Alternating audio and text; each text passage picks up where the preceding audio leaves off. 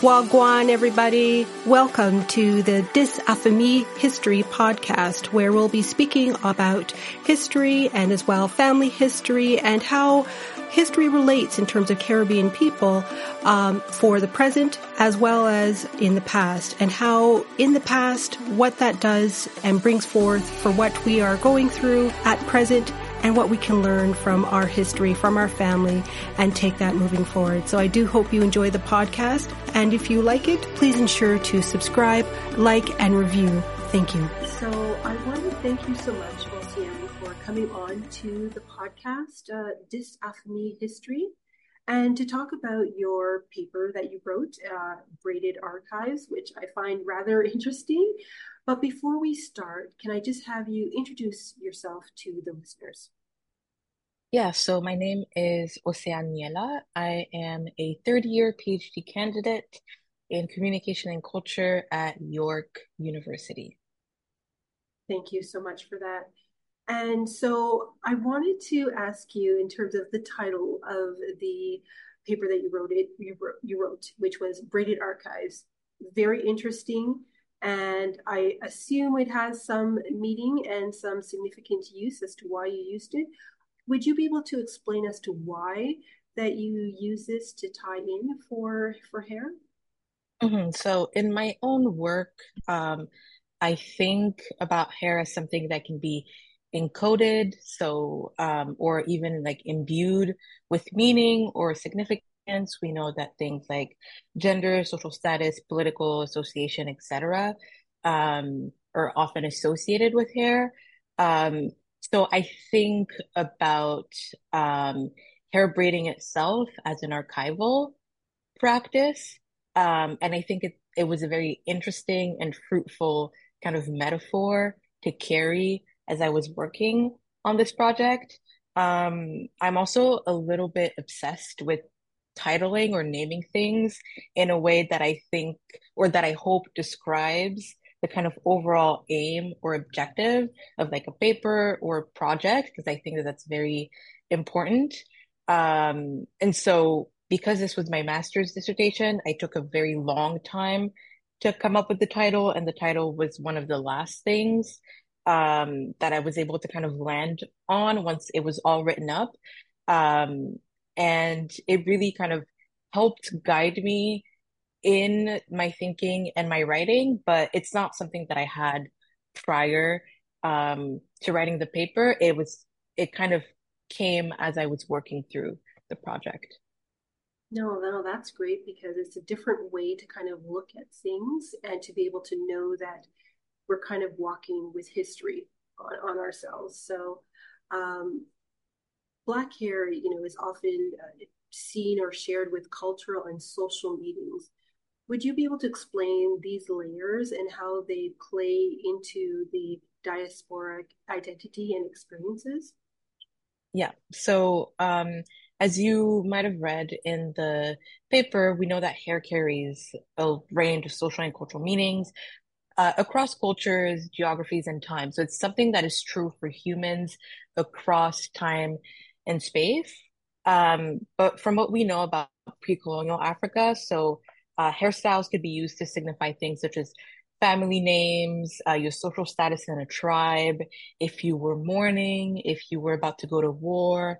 Um, we also know that um, as the highest place or as the highest positioned um, on a person's body, it was often seen as a gateway um, for the gods. So I always had religious and social um, meaning kind of nestled in, and it was always revered um, for those reasons. We also find that uh, we also find this in the diaspora, but um, I think listeners will maybe be more familiar with the implications or the social implications of Afrocentric hairstyles in the diaspora, kind of like the Afro, which has kind of become an icon of what black hair um, looks like or even the political affiliation. I know that when I think about an afro, I think about the image of Angela Davis, which has also become iconic um, in itself in the civil rights movement and Pan Africanism. So um, I I think that it's very interesting because it's something that is cross-cultural, but also so specific to um, Black communities, whether on the African continent or in the diaspora. And what um, what I find particularly interesting is that um, a lot of the hairstyles that emerged or were created in pre-colonial Africa still persist to this day, which is really what I'm kind of interesting in understanding why and what that says about what it means to be part of a diaspora. Yeah, no, definitely. And what you've mentioned kind of leads into the next question here in terms of with hair being a symbolic element in various cultures. In the context of Black hair, how does the article further, you know, discuss this symbolism and its relationship to identity, heritage, and of course, resistance? Yeah, so um, as part of my thesis, so I was supposed to do something um, different, but the COVID-19 uh, pandemic kind of I had to change course. So I relied on um, semi-structured interviews and an autoethnography, which are two methods that are becoming more popular in the humanities. So um, for the autoethnography, I maintained a journal for a couple months where I just wrote about memories and feelings that I had about my own hair. And then for the interviews, um, I asked my participants to begin um, by retelling uh, a memory that they had of getting their hair braided. And so um, this allowed me to like not only rely on the historical record and the archival research that exists, but um, to see whether or not my participants or even if I had retained some of those cultural and social meanings that are associated with hair or if we were even aware of those meanings. Um, and what my participants showed me or what they shared with me is that um, at least for them and for myself, um, hair is kind of like the segue or can be one of the segues into a sort of political or even racial awakening. Um, and it can also be a space that you can use to resist anti-blackness in a way that's maybe um, it's not necessarily going to a march or to a protest or um, lobbying, but it's something that you can do every day on yourself for yourself that um, indicates to people who are part of the Black diaspora and that are not part of the Black diaspora that this is my identity, this is who I am, this is how I, I identify, this is who I want to be in community with. These these are my ancestors, these are the people that I want to celebrate using um, one of my ethnic features, quote unquote.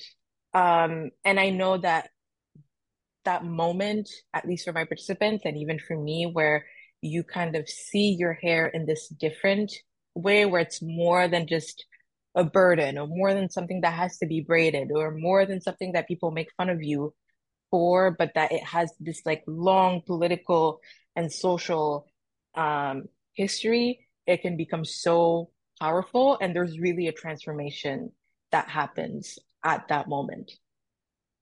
No definitely. And i know that you had spoke just about in terms of some of those hairstyles from before pre-colonial africa um, still being remained. And basically you know maybe we can be able to discuss further on some of those um, hairstyles and its meaning now, I do have a, a picture here I'll just share and we can kind of discuss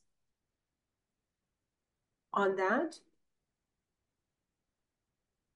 Are you able to yeah, see? so yes.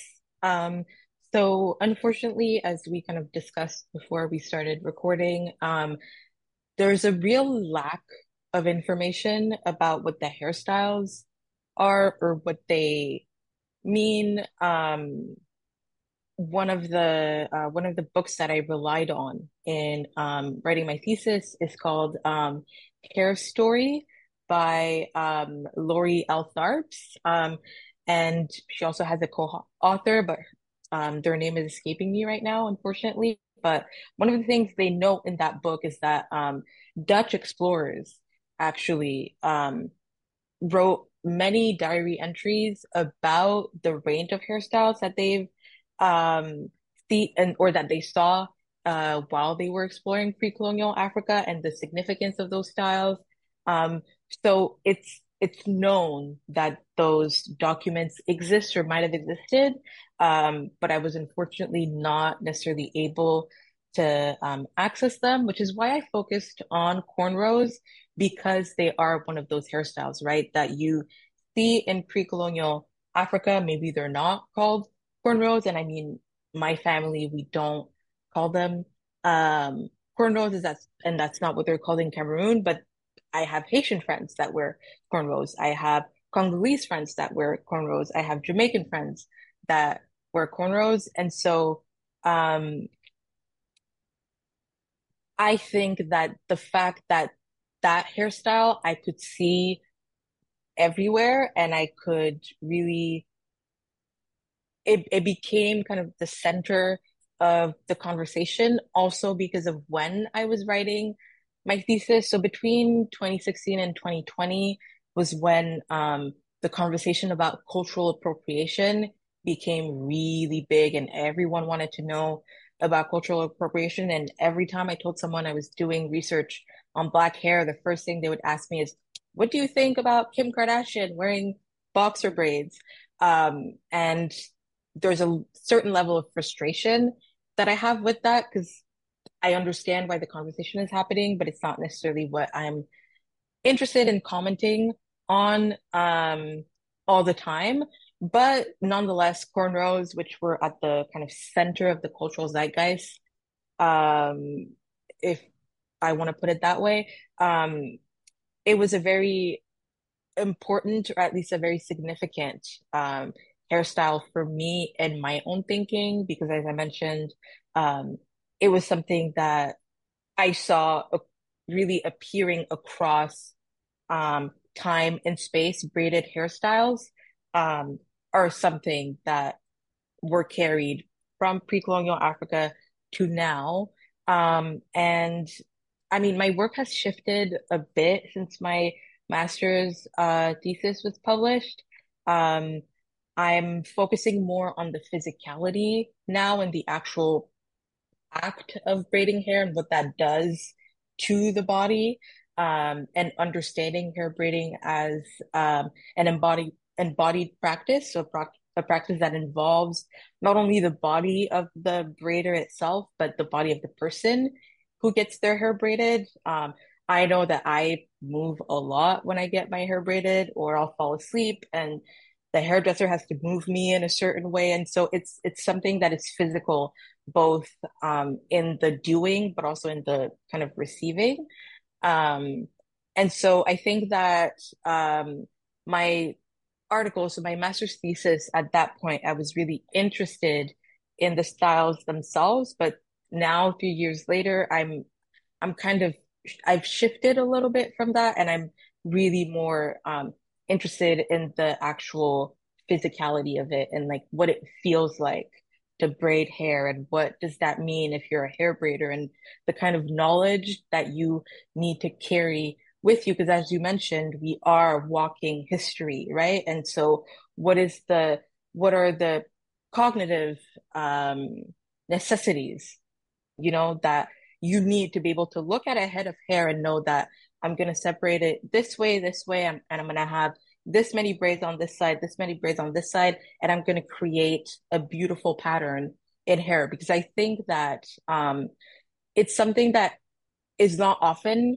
thought about um, as like an intellectual practice, but it takes a lot of skill. I know that I'm I am terrible at parting hair and at like doing the neat lines, right? But like it's a real skill and it's a real there's um my uh article also touches on that a little bit, but there there is a real like mathematical and um, geometric knowledge that you have to have to create the hairstyles that um, that we see. You can't just sit down and decide that you're going to cornrow someone's hair and all the braids are going to be perfect and equal, or you're going to give someone box braids and all the boxes are going to be ex- uh, hexagon or they're going to be triangles. There's a real kind of intellectual process um, that takes place. And unfortunately, it's not really discussed as such. And that's it, that's really kind of what I'm interested in and what I want to bring forward because that that is knowledge that comes all the way from pre-colonial Africa and that for some reason through um, oral histories and through um, physicality and through song and through the ways that we move and kind of behave in the world were maintained. And I think that that's it's very beautiful and it's very um, it's at the center of what I do, right? This kind of ode to um, not only the resilience but the ingenuity of Black people because we don't the conversation is often about resilience and how we're so resilient and we've been through so much, but not the uh, ingenuity and how smart and how um, the the things and the knowledge that we have that is often not even thought about as knowledge. It's relegated to like the realm of craft when I think that it should be um, reconsidered I I know that that was completely different than oh, no, what no, you asked. Sorry. No, no, that's fine because that's exactly it. It's it, it, the fact that we don't have enough of our history documented. It is, as you said, it is pretty much all oral. And the fact that you have been able to at least find a, a picture, because I know what that is to find a, a needle in a haystack type of thing, uh, to um, support what you are presenting. And um, maybe we can just talk a little bit about this p- picture as well here that's in front of us, because of these four different individuals, each one has a different hairstyle. And as you said, there are intricacies here that aren't really talked about, aren't really, you know, thought of as as as anything. It's just, oh yeah, you just do your hair and that's it. No, it's not. It, there's a little, there's a lot more thought going into things, and um, maybe we can start on, I guess, at least this one closest to us, I guess it would be to um, to the left here, mm-hmm. who that and what that would represent. Yeah, so the um, adornment of hair itself, um, from what I've researched and from what I've kind of gathered, would um, at least signify either a certain place in society or would be used to signify um, someone's um, status. So I know that there were hairstyles that were worn, for example, if a man was about to go to war, or for example, women that were um, in mourning would sometimes shave their hair. So the um, the adornment in itself signifies something. Um, I think it's also important to note that um, those hairstyles were also very intricate.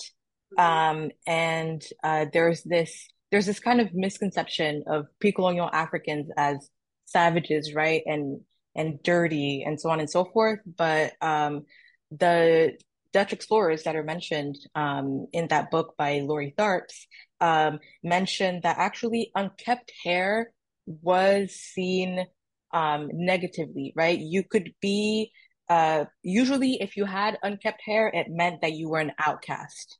So either you had gone through something that had led you to be unable to care for your hair, or you were um, shunned or banned from your community and therefore were not able to care for your hair. So we can at least see from this picture that these are people who are part of the community and that have people around them to um, care for their hair and to create these um, hairstyles because the the hairdresser was also a figure that existed um, in pre-colonial Africa, and that was also had a significant social status because hair was seen as something so important and potent.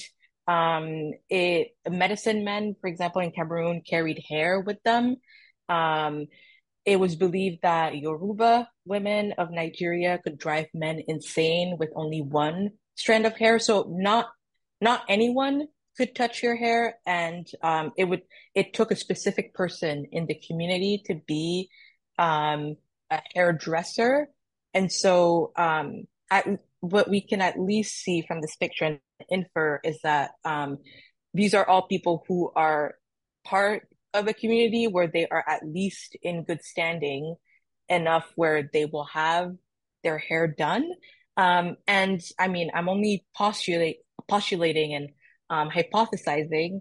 Um, but I would I would assume, and I think it would be safe to assume that the different styles on that picture all signify something different about the person um, that is wearing it. And I would say that maybe the more adornment, um, the more significance. So at the like furthest back, we have uh, the person who has leaf. Uh, it seems to be like leaves or um, another type of adornment in their hair. I would say that that probably holds a specific or certain significance that unfortunately I'm not able to kind of parse through. Hopefully I will um, in the future. I am um, contacting um, archives in Germany and across the world to kind of get access to those documents. Um, and hopefully I'll be able to kind of match um, hairstyles to um, the pictures and images that we have. But um, yeah, it's it's very interesting to um, to think about how important even at that time hair was and how intricate intricate and a hairstyle could be and how like the practices that we have now you go to your hairdresser it's a communal experience that was still the case hundreds of years ago no perfect um, because again what you're indicating as well is the sense of community. You have to be part of the community. It's not necessarily, yes, we can probably do it ourselves, but it just shows that we are together in the sense of what we're doing, we are participating and moving forward into being able to um, participate just in that um, society and how important that it was in terms of who did your hair, who touched your hair, and what that references all means, which is, you know, sometimes we don't think of it in that way. And um, because we just want to, you know, especially in modern times, we just want to think that, oh yeah, we can just do it all, and it doesn't mean anything. When in reality, there is meaning behind it, right? Mm-hmm. So um, going on to you know hair seen as a social currency, and especially in females, how it defines femininity, and for black hair, that may not be seen as conforming to, to you know to Western standards. Would you be able to kind of speak a little bit to this? Yes. So, as you've probably read or you probably know, hair not only defines um, femininity, but it's also a racial marker. Um, it's in fact one of the few kind of phenotypes um, that not that doesn't die, but that's still used to this day to differentiate between groups racially, even though um, the idea of races has been rejected or is kind of pushed back in the sciences and in the social sciences. Um, one thing that I found, which is very interesting, is that in forensic science, for example, um, hair and this the uh, classification of hair along racial lines still happens, and so um, a forensic uh, scientist will look at a hair and they will say this is a mongoloid hair. This is Negroid hair. This is Caucasian hair. So it it still exists um, in in or it persists um, as like a racial marker in that way. But what's also interesting because it also um, is related to definitions or ideas around femininity is that um, if you look at the kind of his- history of the concept of femininity, or at least a historical trajectory, um, that also has a racial component. Um, we know that the ideal of femininity is not the Black woman.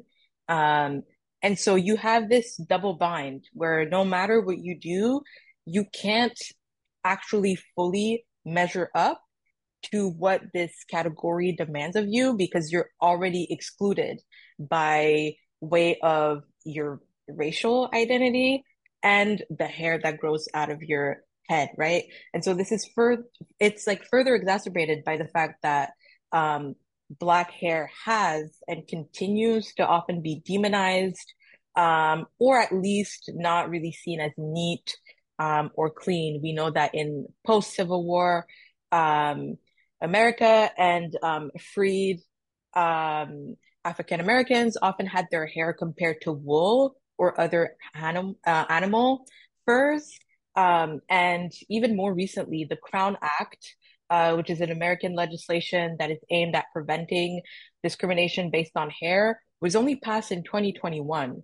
That is, and I think it was passed in October. So it's not even a full, like it's three years, almost four years ago that a law was passed to prevent discrimination based on hair.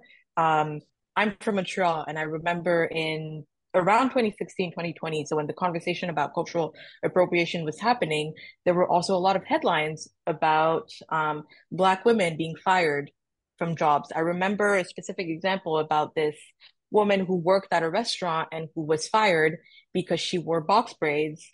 And um, I guess her boss did not think that that was a professional enough hairstyle. And so um, it it becomes really it can become really difficult if you are invested in this concept of femininity to really um, to really kind of reach for it when you know that it is exclusionary and that exclusion has always been based around or at least historically also had a racial element and that hair even though it's not something that you can control continues to be associated with um, specific races and then specific attributes and um, it su- supposedly says something about your character no, uh, I definitely agree. And and what you said there in terms of our hair being defined as as wool, that was one of the justifications that they used to um, you know to continue with with slavery is that we are seen as less than as an mm-hmm. animal.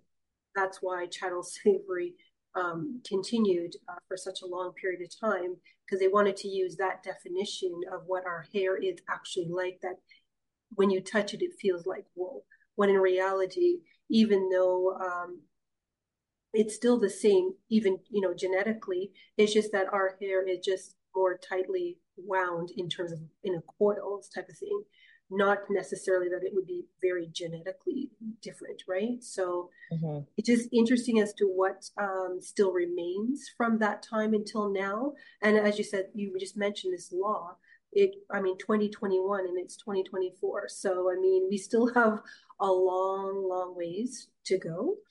And um you know just like you had mentioned previously in the discussion about you know touching hair you know solange you know made that um single about don't touch my head hair. And this theme of people not touching hair or being careful as to who touch your hair you know where did this come from and what's the meaning behind it yeah, so um, Solange has said, or rather, she wrote that um, this song is like a larger reflection on the hostility that she's faced um, in a predominantly white industry, but also um, in her own life. And for me, I found the lyrics very touching and salient to my own personal experiences um, and to the experiences of my friends and family members because I think that we all have stories um, about people touching our hair or asking questions about our hair that they would never ask someone that um, had curly hair but the curls were looser or that had uh, or that has straight hair. Um, and the song is also very significant um, because an earlier version of this thesis, um, which was a paper that I submitted in one of my classes, uses some of the lyrics as an epigraph.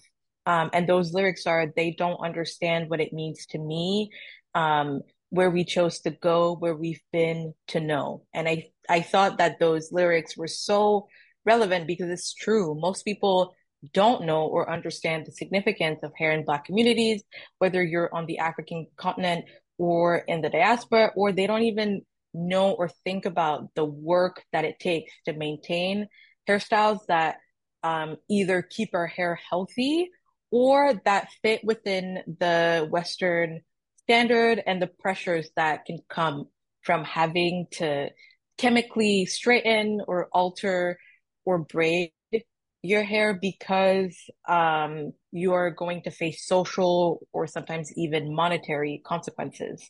Um, and sometimes even at the cost of your health. For example, we know that relaxers can be are full of chemicals and can be extremely dangerous, and yet we continue to live in a world where this is seen as an option, as something that you might have to do if you want to be taken seriously by your colleagues. If you are a lawyer, for example, or if you're a professor, or if you work in a more like in a corporate um, setting, we also know that heat damage can also really be fixed by, or can only really be fixed by cutting off that hair. Once your hair is heat damaged, there's no way to kind of recuperate that curl. And yet people are still expected to iron their hair or find any means that they can to have it straight. They might be told by a romantic partner that they prefer them with straight hair.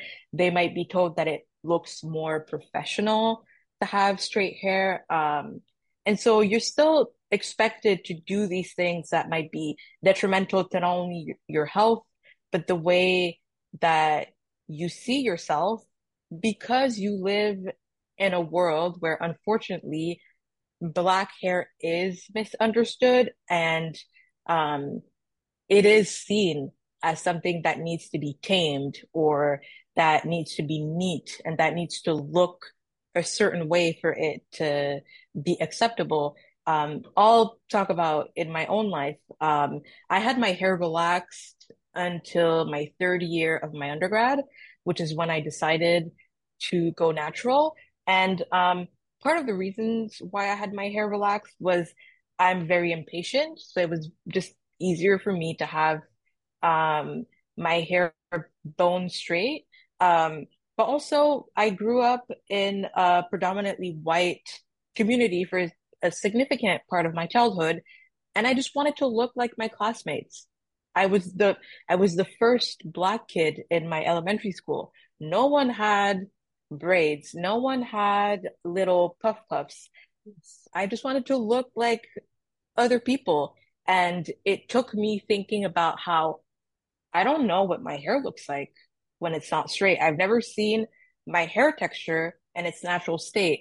And it's when I had that reflection that I was like, wait a minute, this is weird that I've, I, I have no idea. Every six weeks, I go get my hair relaxed and I don't think about it. Um, and my, I, my, I had my scalp burned at one time because I have a very sensitive scalp and I kept going back because I was like, this is, people tell me I look pretty when my hair looks like this. Um, I get compliments. I don't get people trying to hide things in my hair. I don't get people trying to touch my hair or yank my braids. And so um, it can it can be very difficult because at that point when I was towards the end of my undergrad, I knew all of the risks um, to my health that I was enduring to keep my hair that way. But it I still transitioned for like six months and I wanted to hold on to that straight hair for as long as I could. And I wanted my hair to be long enough to like look good in an afro before I cut it. And so even for someone like me who was informed and who's now doing work and research around um, black hair, even I, it's difficult for me to escape those preconceived ideas and those preconceived notions, even if I know that they're not true, but you grow up with them and you reinforce them yourself and you have people who reinforce them in your own life and it it becomes very um difficult to escape. And so that's it's part of why I thought that song was so relevant for my work but also just for me personally because I was like Solange is right. People don't understand what our hair means to us they don't understand why we make the choices that we make about our hair. And they don't understand the consequences that we might face, whether we relax our hair, don't relax our hair, wear braids, wear an afro, wear wigs, or just decide to shave our heads entirely. No, definitely. And I, I mean, when you recalled um, that story of the fact that you had to, after, you know, relaxing your hair, you know, people having to cut off their hair. I mean, that's exactly happened to myself. I had to get at a point where I had to cut it all off and to regrow it in a natural state. So it, it's just, you know, honestly, just fighting those type of preconceived notions, and they still are still active or still present in in today. So, you know, Océane, what would you say would be would be, I guess, some positive reinforcements of people of African descent to embrace their natural hair?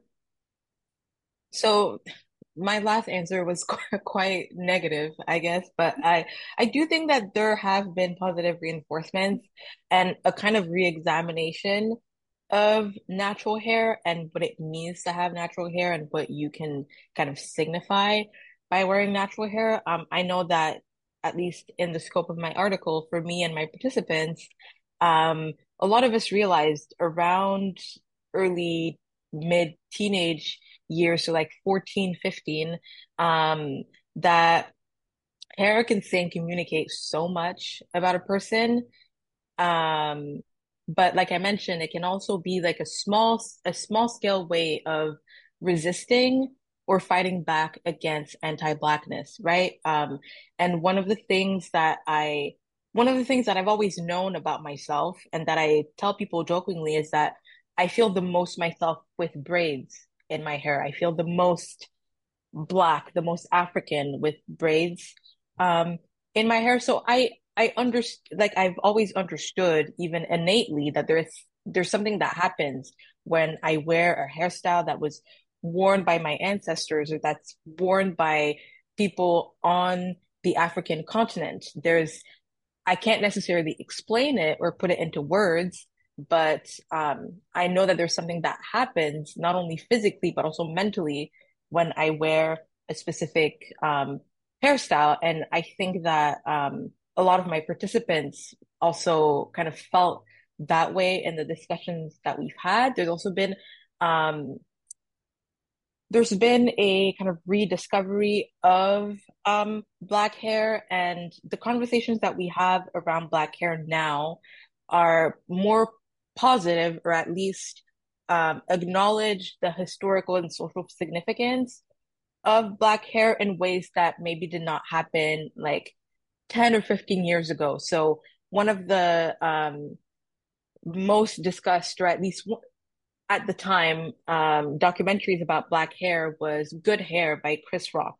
Um, and that documentary has been critiqued for good reason um, because it places the onus or at least the responsibility on Black women rather than society at large that tells us that our hair um, should be maintained in certain ways. But um, there's been a wave of um, other documentaries and celebrities have hair care lines, and there really seemed to be like a reinvigoration of black hair, and people um, tend to really be proud to have those hairstyles. And um, I will say that in my own life, um, I'm definitely more comfortable just having my natural hair around without it being like in a bun or something, just afro for show. And um, I will I will say that having a group of Black friends and really having a, a circle of uh, people who also have uh, or wear their similar those hairstyles, but also have a range. Because an- another thing is that black hair doesn't look one way or another, and so um, I definitely have observed, at least um, anecdotally, that um, there seemed to be a resurgence, or people seem to be like starting to wear those styles again and being proud of them. I don't know if it's a reaction to, or I would say that maybe it's in part a reaction to this phenomenon of cultural appropriation, um, but also of like information about um, hairstyles becoming um, more significant. I know Glamour magazine had an entire um, cover and a series about um, black hair, and they interviewed um, hairstylists, celebrities. I think the name of the issue was was it our hair or was it you? And it's based on a um it's a play on a commercial for a relaxer. And so I think that slowly it's becoming more salient and people are becoming um more aware. And um I think people are still going through the experiences that maybe um, we went through when we were younger, but as a whole, um, we seem to be moving towards um, an acceptance, at least, that people should be allowed to do what they want with their hair and that the conversation shouldn't maybe be about the individual, but um, thinking about why society positions um, black hair or even just hair that isn't straight um, in a in a certain way. So at the end of the day, like I personally don't think that it's good to be too prescriptive, and I would never tell someone how uh, to wear their hair uh, or that they have to wear it in a way that reflects an Afrocentric hairstyle if it makes them uncomfortable or if they don't think that it's aesthetically pleasing. But I would want them to at least think about why do you think an afro is not aesthetically pleasing or why do you prefer your hair straight versus curly and usually that discovery in itself might lead to um, an embrace or at least an understanding that um, you are wearing your hair in a certain way because of years and years of historical um, development and ideas, and that it's not, like you mentioned, it goes back to this idea that we are walking history. We're quite literally the embodiment of centuries of discourse around what it means to be black, what it means to have natural hair, what it means to live in a world that um, is only now starting to see black people as people in themselves. And so um, I think what's most important, or at least what I try to do, is to create an environment where people aren't shamed for the hair that grows out of their head naturally, since it's not something that you can control. I couldn't agree with you more on that. Um, and it and it is it does appear to be changing in a more positive direction. So which is good. So you know, Océane, as we now close out um, this discussion that we're having on black hair, what would be, I guess, your final thoughts on black hair for the diaspora? Um, I think that um, there's this idea of complete disconnect between the Black diaspora and the African continent, right? It's an idea that is in culture. It's also an idea that exists in academia and that has been um, critiqued by a lot of um, academics, myself included. But um, I think I would ask people to, or even just reflect on this idea that the way that we wear our hair now is proof or at least indicates that there is still a connection between us here and the diaspora and the African continent. We were never fully severed.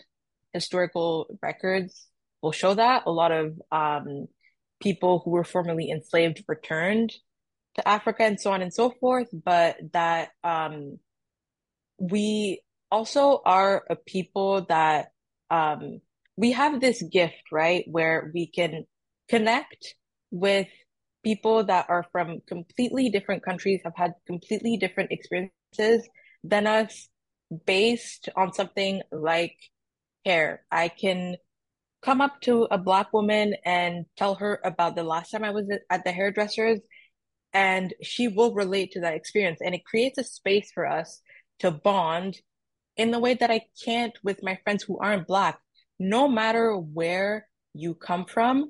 And it's to me, it's something that is so beautiful. The fact that we were all over the world and yet we have this, like this thing that is in us that connects us in a way that I don't know is true for non-black folks. Um, and I think that it's something to be kind of celebrated because for so long it was demonized and now that we're starting to reclaim it i just yeah i'm like i i'm always in awe of the fact that um a hairstyle like the cornrows could exist 300 years ago and it still exists now. Like to me, that's the fact that no one has like really thought about that before I started doing my work to me is mind blowing. Cause I'm like, that's, that's incredible. No, no one else thought to like think this through. How many practices survive in such an intact way?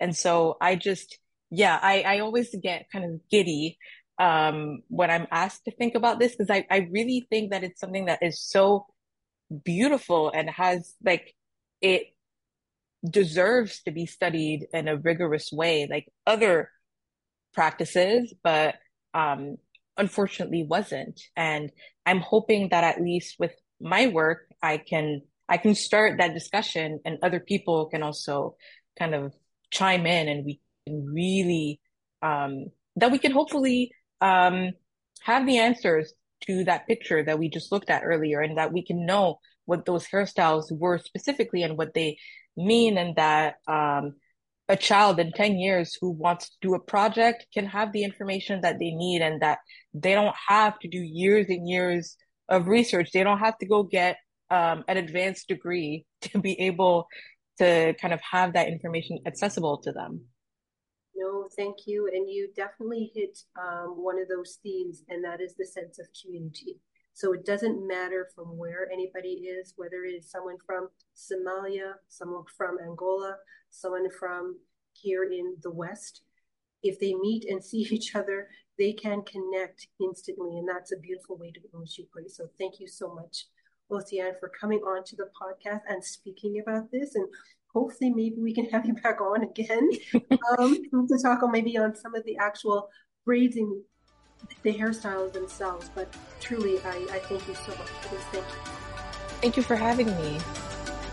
Hoped you enjoyed this episode. And if you did, please make sure to like, follow, subscribe, and write a review for the episode wherever you listen to your podcast. Thank you.